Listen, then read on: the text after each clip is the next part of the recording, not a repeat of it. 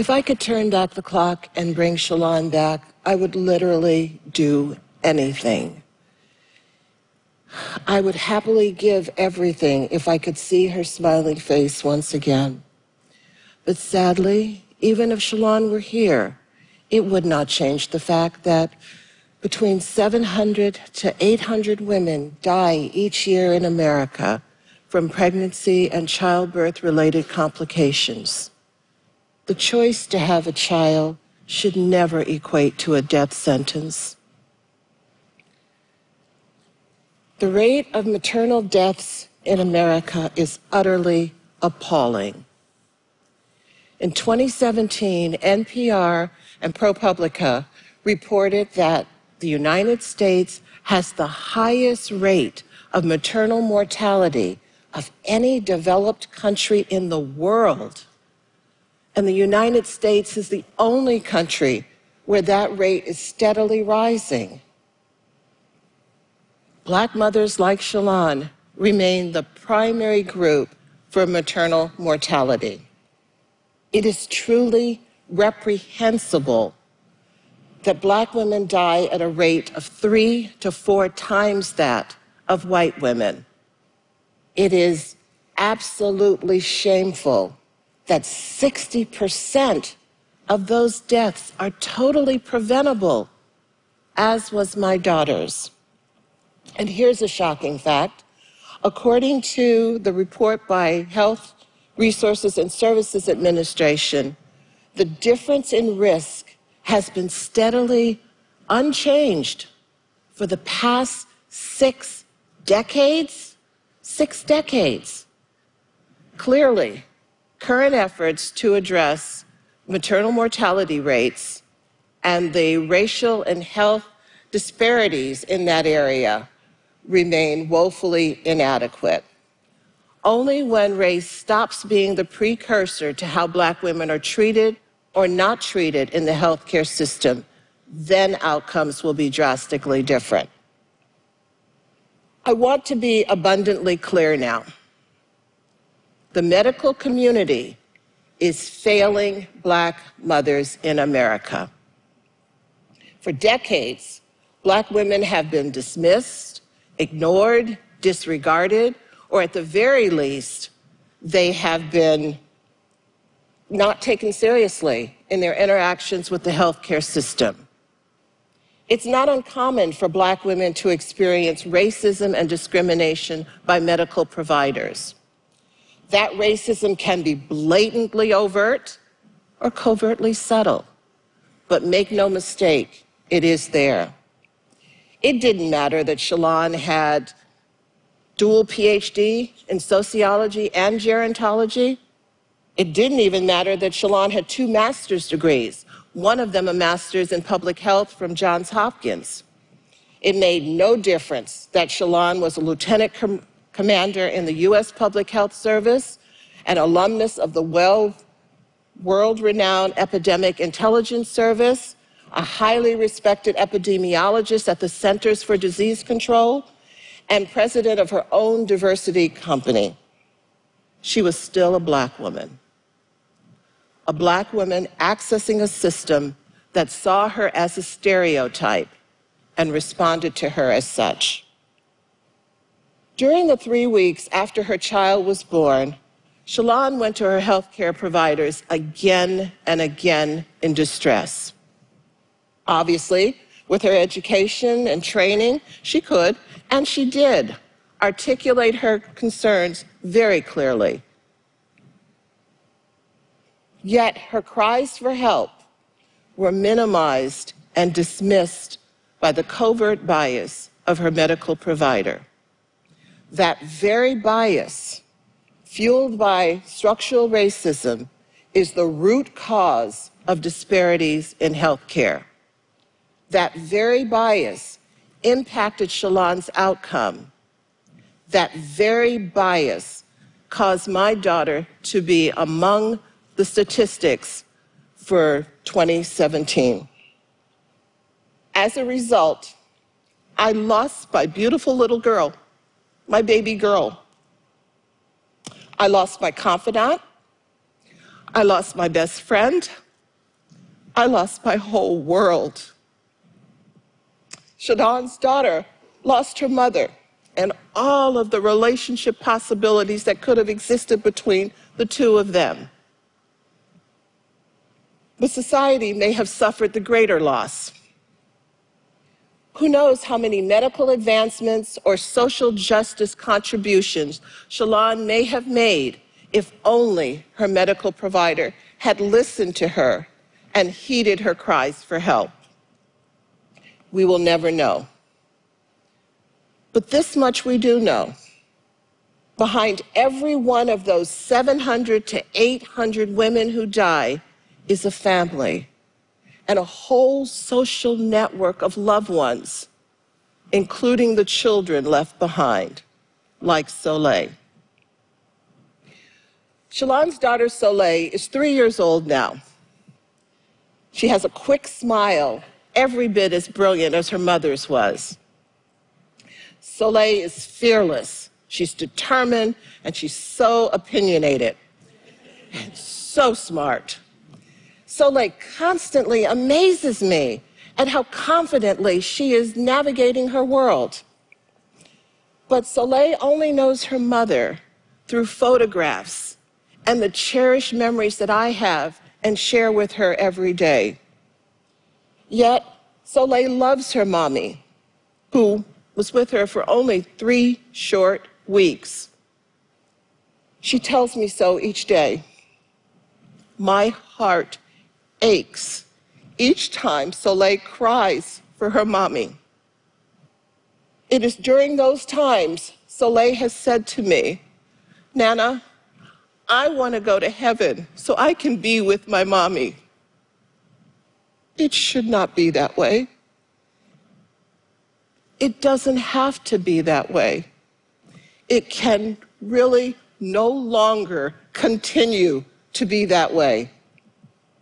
When I said earlier that the medical community is failing black mothers, some may have wondered if I'm painting with too broad a brush. After all, it's individuals who are to blame here, right? Or perhaps we should say that a relative handful of hospitals, which happen to be the ones that are largely used by black women and other minorities, are at the epicenter of maternal mortality in America.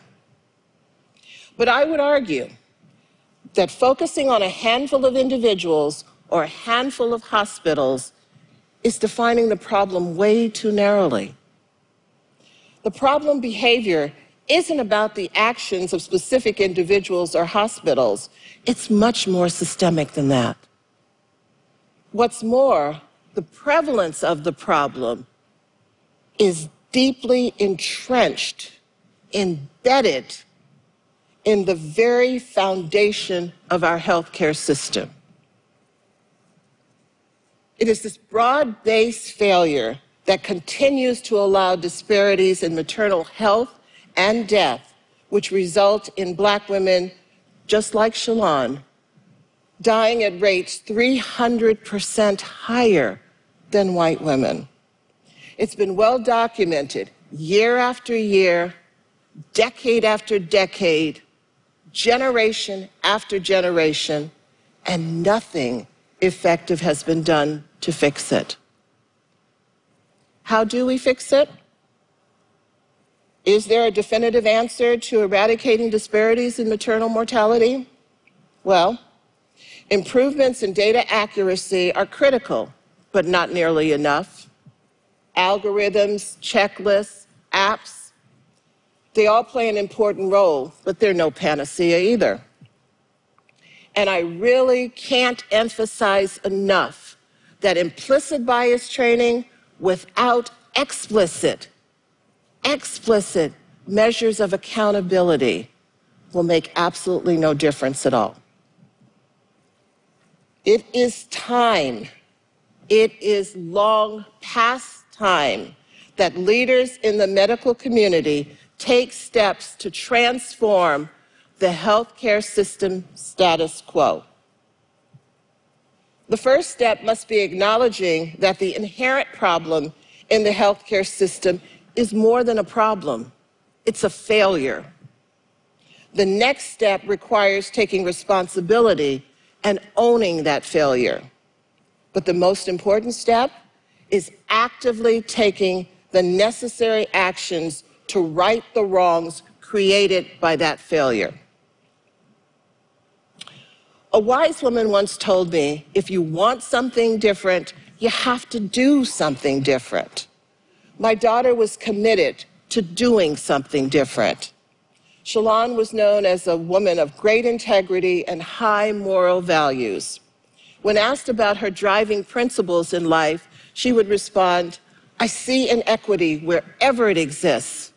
I'm not afraid to call it by name, and I work hard to eliminate it. I vow to create a better earth. Shalon put those words into action every day of her life. Former Surgeon General David Satcher once said, Leaders must care enough, leaders must know enough, leaders must be willing to do enough, and leaders must be willing to persist until the work is done. Shalon was such a leader. Though there will never be another leader like Shalon, we can each persist until the work is done. Here's what I'm doing to persist until the work to save black mothers is done. To get things started, I joined forces with several of Shalon's uh, friends and CDC colleagues. We founded a nonprofit.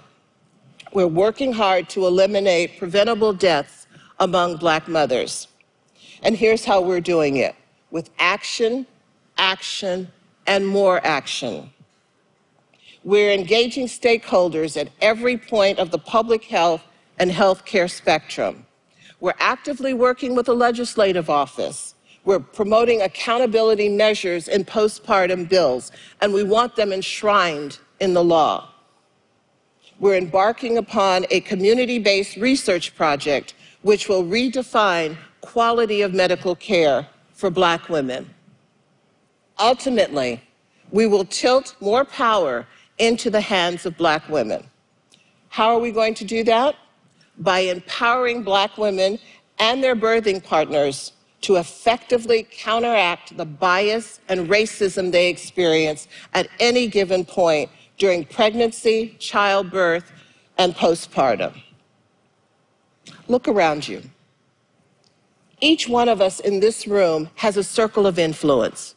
I invite you to consider how powerful an impact we could make if we focus that collective influence on this problem, on making a difference. What if we, like Shalon, acknowledged inequity wherever it existed in our communities and we weren't afraid to call it by name? What if we were each committed and passionate about using the full range of our resources to eliminate that inequity? Could we change things? Could we really overturn centuries of prejudice and decades of bad practice? I know we could. I know we could if we were focused on that issue, if we focused that collective energy. To quote Nelson Mandela, when people are determined, they can overcome anything. But action without vision, it's only passing time. Vision without action is merely daydreaming. But vision with action can truly change the world. Shalon's life was the perfect embodiment of the vision. Shalon's death is our call to action. So today, let each of us vow to do whatever we can. Let us vow to right this wrong. Let us vow to be a part of the solution until Black women are no longer marginalized and dying needlessly in the healthcare system. And like my daughter, Dr. Shalon Maureen Irving, let us each vow to create a better earth. Thank you.